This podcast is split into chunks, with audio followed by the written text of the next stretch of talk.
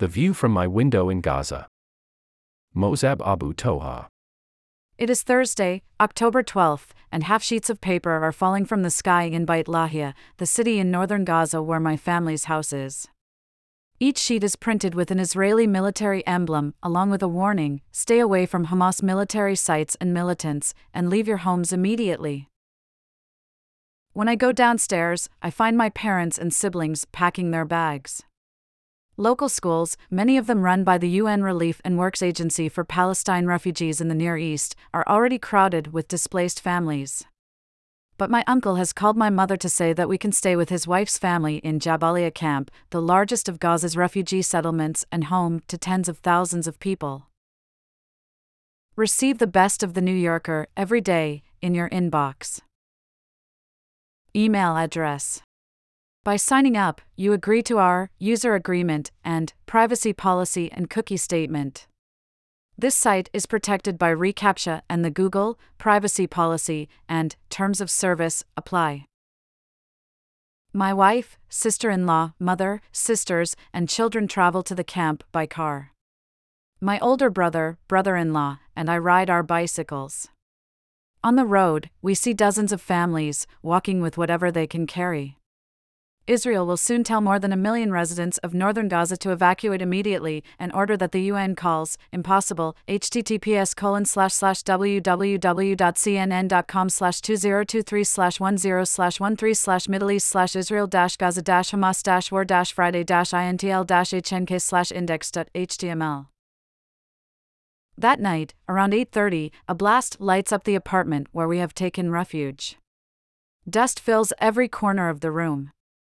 I hear screams as loud as the explosion. I go outside, but I can hardly walk because the lanes are filled with stone and rebar. My brother in law's car, about 50 meters away, is on fire. Nearby, a house is burning. On the second floor, which no longer has any walls, I can see an injured woman hanging over the edge of the building, holding a motionless child. The houses in Jabalia are so small that the street becomes your living room. You hear what your neighbors talk about, smell what they cook. Many lanes are less than a meter wide. After two days in the camp, on Saturday morning, my family has no bread to eat. Israel has cut Gaza's access to electricity, food, water, fuel, and medicine. I look for bakeries, but hundreds of people are queuing outside each one. I remember that, two days before the escalation, we bought some pita. It is sitting in my fridge in Beit Lahia. I decide to return home, but not to tell my wife or mother, because they would tell me not to go. The bike ride takes me 10 minutes. The only people in the street are walking in the opposite direction, carrying clothes and blankets and food.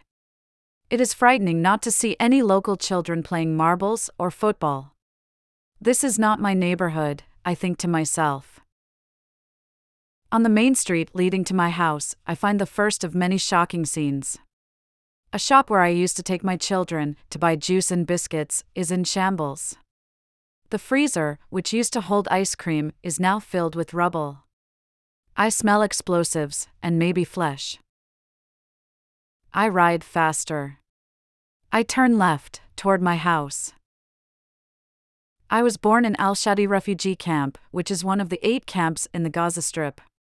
In 2000, just as the second Palestinian uprising started, my father decided to move us to Beit Lahia. When we arrived at our new house, there were no windows and the floor had no tiles. The water pipes in the kitchen and bathroom were exposed. In 2010, my father took out a loan to buy the land next door. With my mother, he planted fruit trees guava, lemon, orange, peach, and mango, and vegetables. As a hobby, he started raising hens, ducks, rabbits, and pigeons in the garden. After I got married in 2015, I built my apartment on top of theirs. My wife and I could see the border with Israel out our bedroom window. My children could see our neighbors' olive and lemon trees. In 2021, when I returned from a fellowship in the United States, my parents generously refreshed my apartment, buying new plates, glasses, rugs, and a desk. They had shelves installed for all the books I brought back. They also had the ceiling painted with a pattern that I love. In the center is a big brown and yellow star, and around it are little triangles, circles, and a rainbow. The shapes and colors seem to embrace and coexist with one another, like strangers who share the same floor of a building.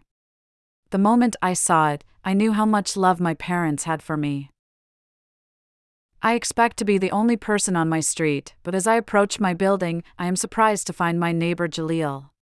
He has a cigarette in one hand and a watering can in the other. As he waters his strawberry plants, he tells me that his wife and sister in law are inside, doing laundry, filling water bottles, and stuffing food into plastic bags. His family is sheltering in a school. It has no clean water and the toilets are dirty, but they have no other options. I am relieved to find my building still standing. I walk up the stairs to my third floor apartment, stopping first in the kitchen. The fridge and freezer doors are open, just as we left them.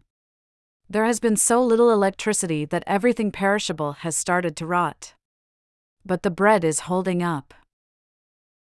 I go into my library, where I normally work on my poems, stories, and essays. I have spent hours here, reading writers like Khalil Gibran, Naomi Shihab Mary Karr, and Mahmoud Darwish. Everything is coated in dust. Some of my books have fallen off the shelves. A window is broken. I take some candy out of my desk drawer for the kids. Finally, I go into the living room. As always, the windows are open. I wish I could close them, especially on freezing winter days. The shockwave that follows explosions, however, would shatter the glass, and who now has the money to repair windows in Gaza? The curtains, which blow madly toward me during bombings, flutter in the breeze. I sit on the couch and stare up at the colorful shapes on my ceiling. They still shine with fresh paint. Three lamps dangle down at me, two that are connected to the electrical grid, and a third that runs on battery power for when the electricity goes out. None of them are working now. Afternoon comes with an unusual heat. Outside, instead of the usual sounds of motorbikes and ice cream trucks, I hear the whirring of drones.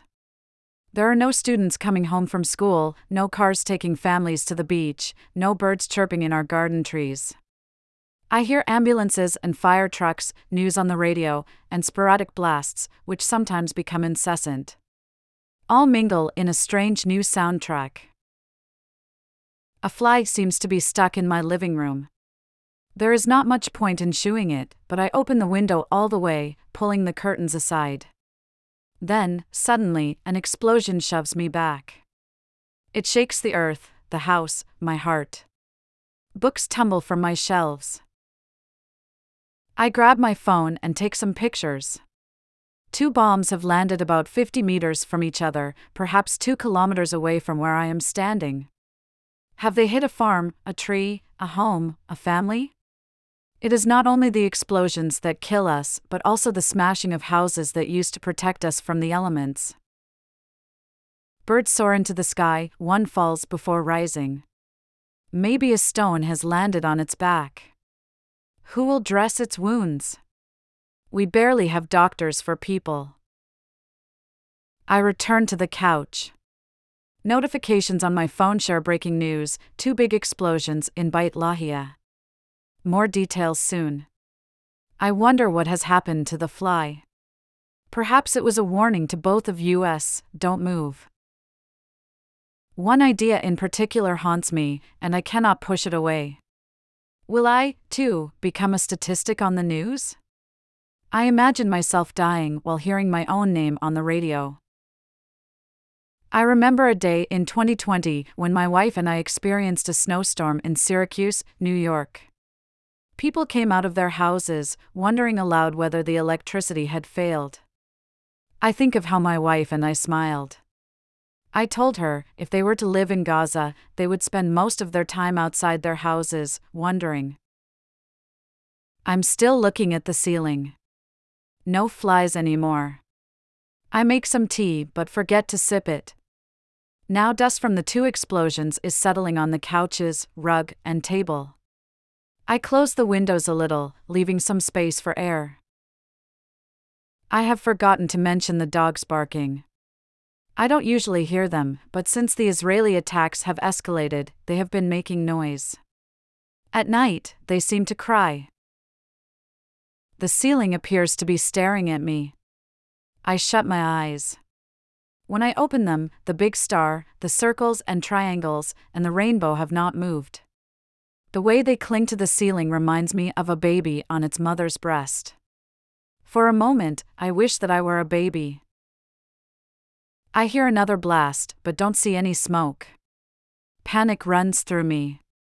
When you can't see the explosion, you feel like you're blind. I think of the refugee camp where I left my family, imagining my seven year old daughter, Yafa. She never asks me, Daddy, who's bombing us? Instead, she cries and tells me, Daddy, it's a bomb. I'm scared. I want to hide. I call my wife, Maram. She tells me that everyone is fine. Our kids are watching videos on YouTube, she says. That's the only thing that can distract them from the explosions. From the kitchen, I fetch 12 eggs, some beef and chicken, and the bread.